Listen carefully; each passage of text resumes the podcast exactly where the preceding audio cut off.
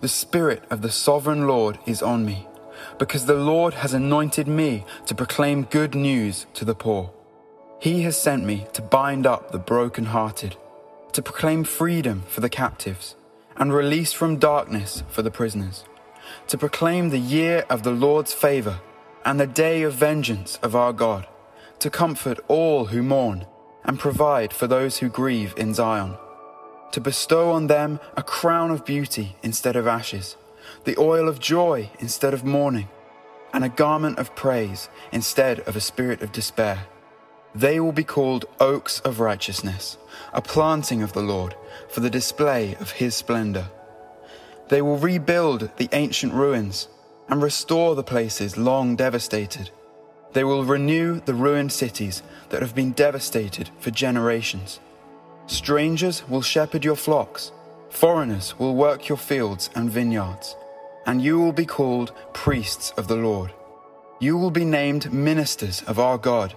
You will feed on the wealth of nations, and in their riches you will boast.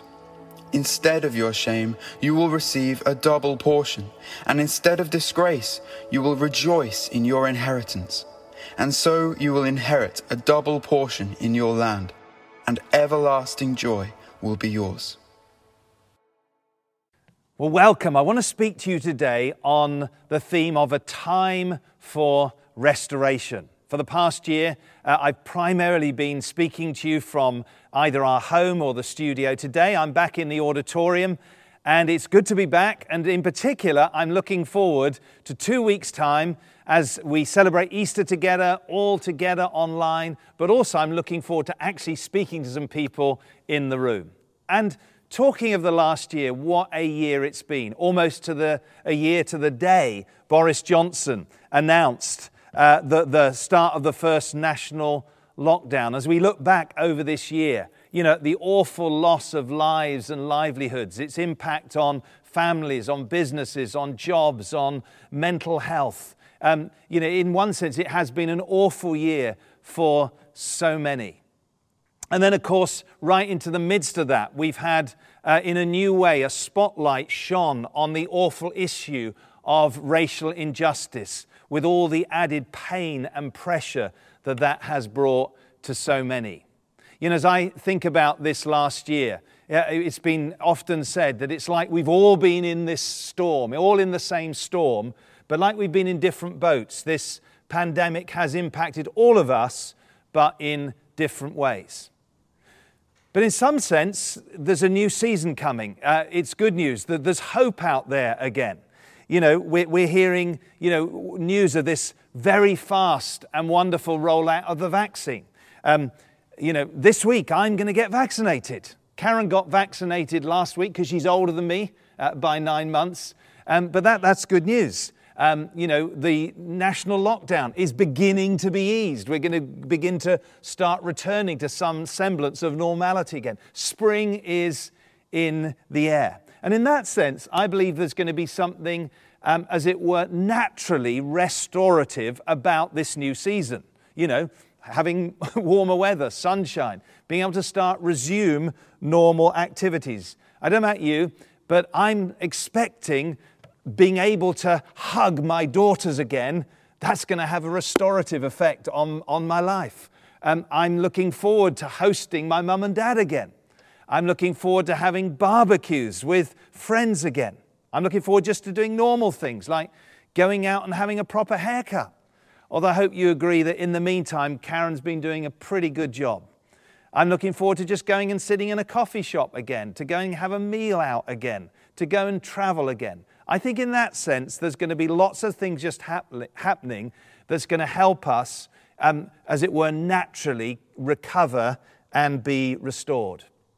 But I believe we need something deeper. And as God's people, the good news is we have not just a natural change of season, but we can open ourselves up to, as it were, a new supernatural restoration from the Spirit of God Himself. And that's what I want to focus on a time of, for restoration by the Spirit of God. And I want to take a text, um, Isaiah 61, 1 to 7. You would have just heard it read.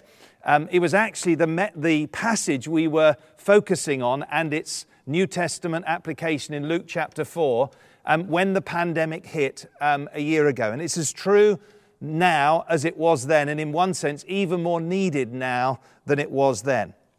Um, it starts in verse 1 with these wonderful words The Spirit of the sovereign Lord is on me because he has anointed me. Notice there's almost like there's three characters there's the sovereign Lord, that's God.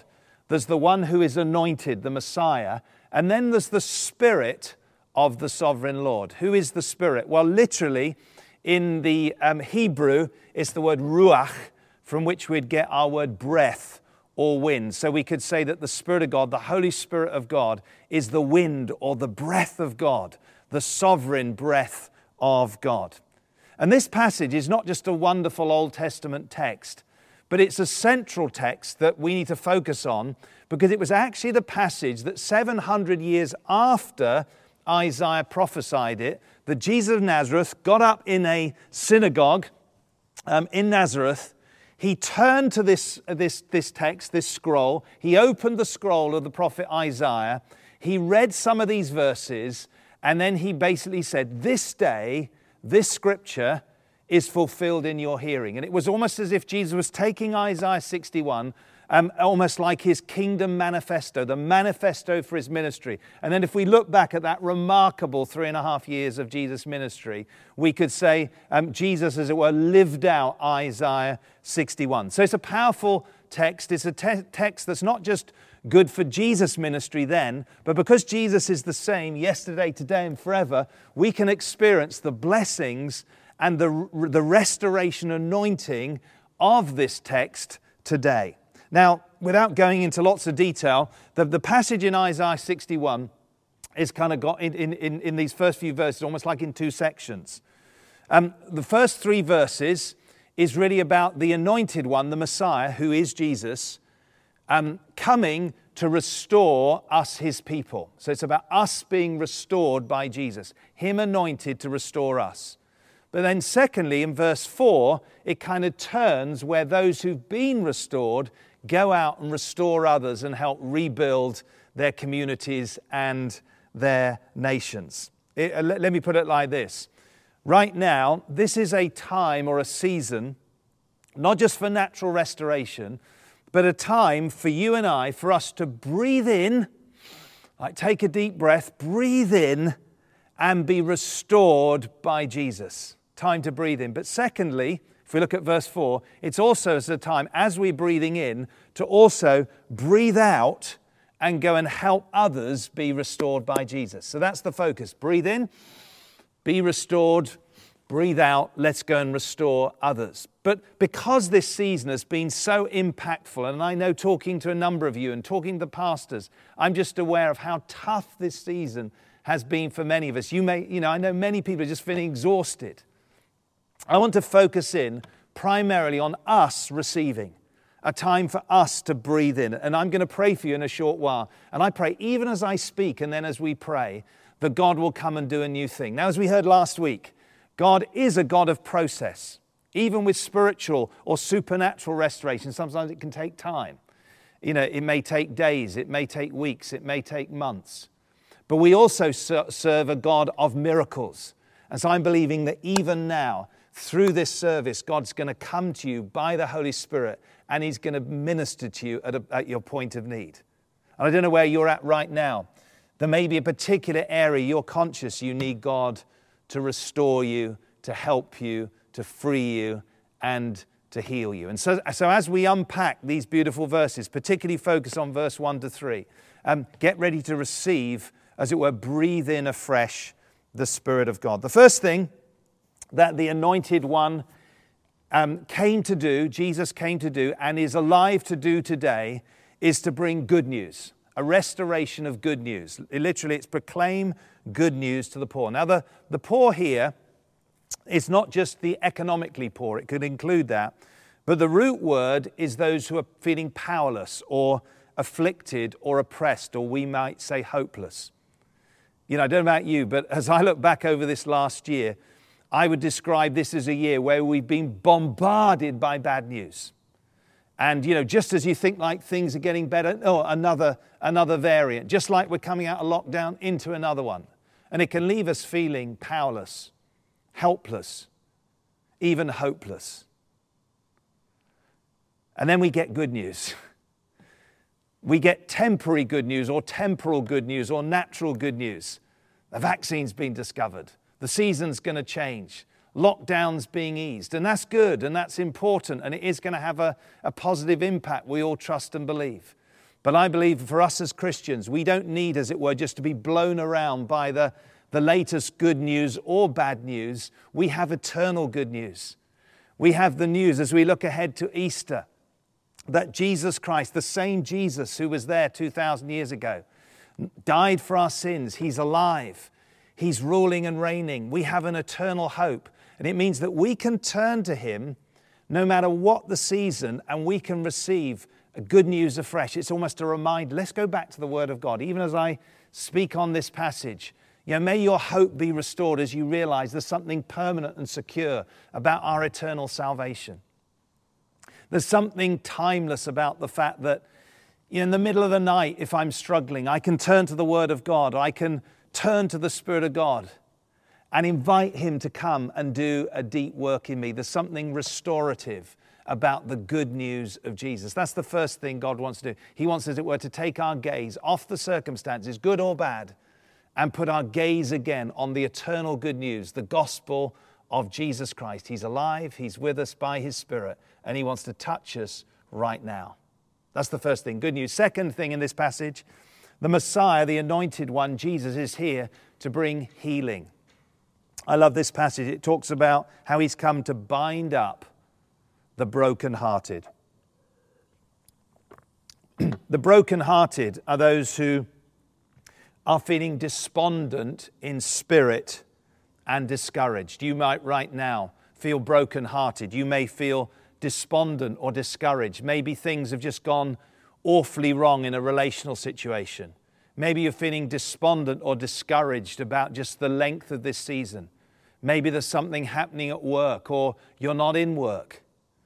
Well, Jesus wants, and, and that's had an impact. It's like it's, there's an internal wounding, the scars from this season. And then there's this beautiful word, He comes to bind up the brokenhearted.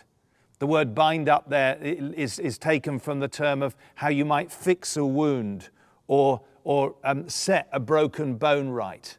Well, you know, thank God for natural physicians who can do that. But we have a divine physician who, like nobody else, can come, as it were, touch our hearts, the innermost recesses of our being, the hidden parts, as we heard last week, the bits that no one else can see.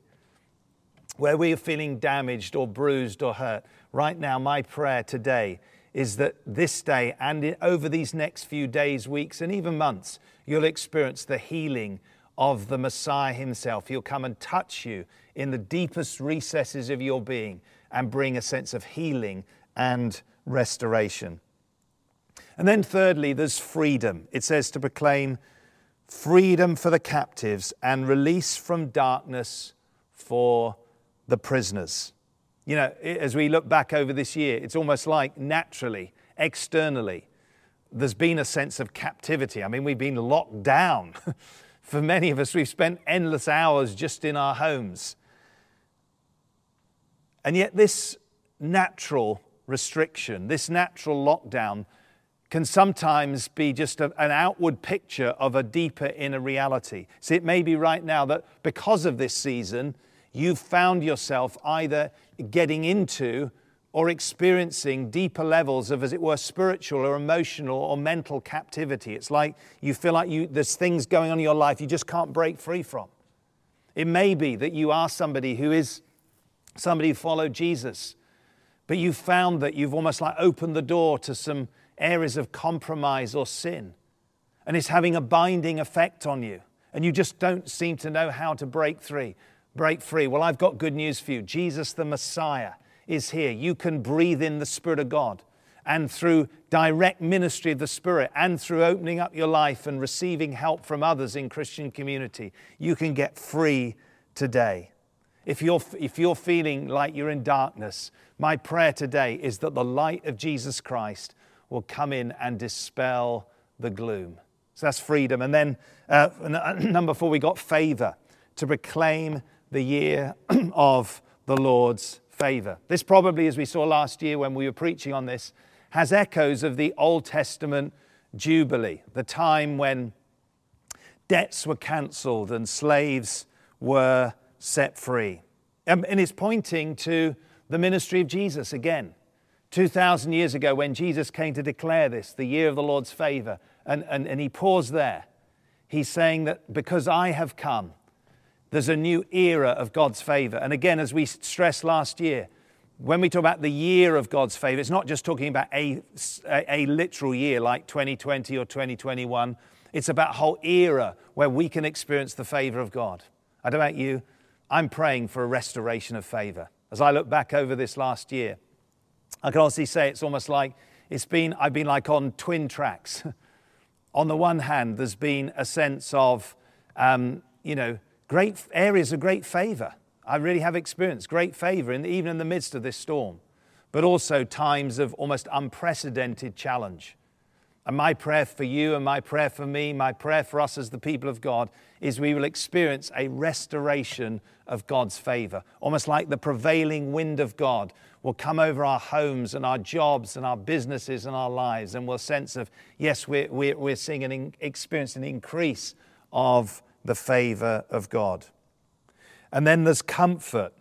It says to comfort all who mourn. You know, in many ways, this has been a year of lots of mourning, maybe a literal loss of loved ones, through to maybe a loss of a job or relationship. You know, many of our young people probably uh, a sense of mourning of a loss of um, education time. Many of us had plans, things we were hoping to do, uh, and we're not able to do them, a sense of loss. And can I say, on one level, mourning is a natural and actually an important part of restoration you know, I, have been learning in the last few years not to try and sort of uh, deny the pain or bury it, but actually face it and actually recognize that mourning of loved ones or mourning losses is actually a natural, uh, there's a natural grieving process that needs to take place. But in the midst of the process, there's a promise here that the Messiah, the Holy Spirit of Jesus, is here to comfort all who mourn.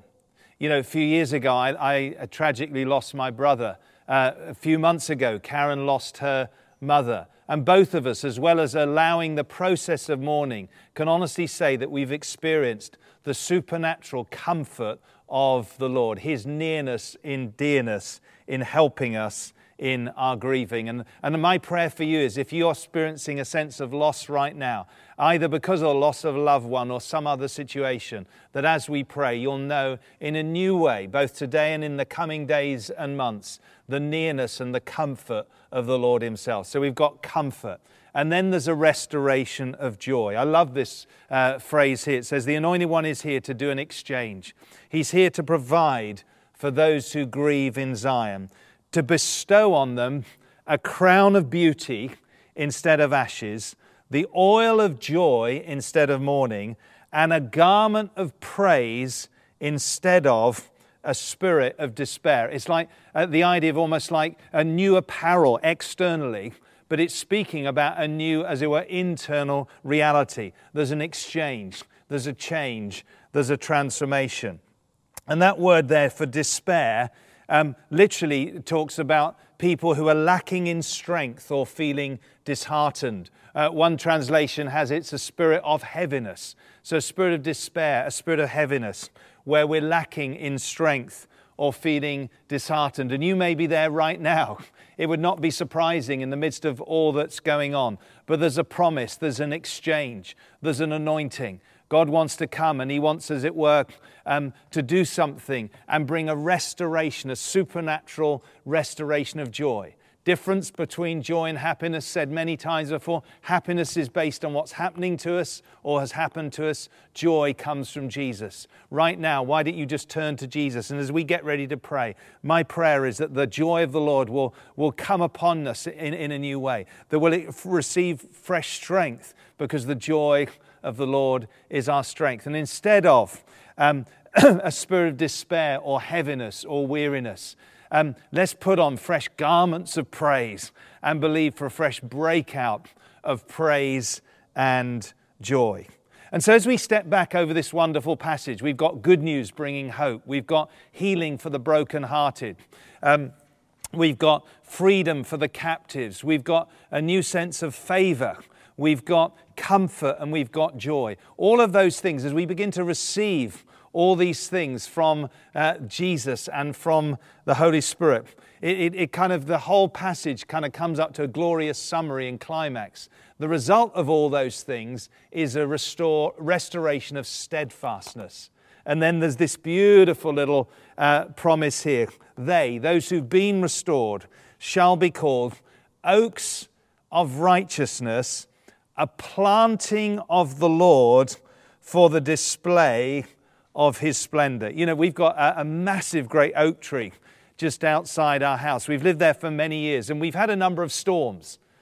And after every storm, there may be a few leaves, leaves, leaves have come off, occasionally some branches, but that big, uh, solid oak tree is still standing. And I believe it's a beautiful picture of how, even in tough times, uh, when we are planted by the Lord, planted by His Spirit, in as it were, in, in God Himself, in Christ, we're in Christ by the Holy Spirit, um, by His grace but also we're planted in the house of God, in the family of God, in the community of God's people. God wants to bring, as it were, a resilience and a strength to us. And it may be right now you feel like, as it were, the, your life has been uh, sort of uh, weighed down and, and, and, almost blown over uh, by this storm. The Lord wants to come and He wants to bring a fresh resilience and steadfastness to you. For your good but also for his glory. There's a beautiful ending that says, Why, why does he want us to make us oaks of righteousness planted uh, by his hand for the display of his splendor? When we're resilient, when we stay faithful to Jesus, when we live in his righteousness and in obedience to his will, uh, we give glory and honor to him. So now I'd like us to pray together. I want us to literally breathe in again the Spirit of God, the breath of God, and invite Him to do a deeper work of restoration in every one of our lives. For some of you, it's your opportunity to invite Jesus Christ to come into you, to forgive you, um, to allow His Spirit to come in that you might be born again. For the rest of us, if we already have the Holy Spirit in us, we're saying, Holy Spirit, breath of God, come and fill every part of my life. I need you to restore me in Jesus' name. And so I want to encourage you as I pray, you might want to just lift out your hands in an attitude of receiving. You might want symbolically just to take a deep breath, almost saying, Holy Spirit, I want to literally breathe in your presence. And now let me pray. Father, I pray in the name of Jesus, the Anointed One, that you would pour out your Holy Spirit upon us afresh. Breath of God, Spirit of God, come I pray, Lord, for those who need to get born again, you would come and do a miracle on the inside of us. And then, Lord, I pray for a restoration of hope.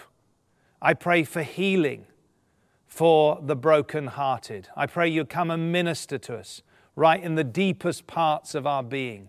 I pray, Lord, that where we're feeling bound, where we're feeling captive, I pray you'd come and bring freedom. You'd break chains and open prison doors and let your light come in. I pray for a restoration and increase of your supernatural favor, that we might, as it were, come into a prevailing wind that would move us forward by your grace into a new season. right now, Lord, I particularly pray for those who are mourning, that they would know your nearness and your dearness. They would experience an increase of your comfort to help them in this most difficult of times. Come, Holy Spirit. And then, Father, I pray for all of us that you would anoint us with a fresh oil of joy, that the joy of the Lord would be our strength. Clothe us with garments of praise. And then, Lord, strengthen us that we might be oaks of righteousness, steadfast, giving glory and honor to your name. I pray, come, Holy Spirit. We breathe in, we receive, both now and in the days and the months to come Holy Spirit, let this be a time of restoration. In Jesus' name, Amen.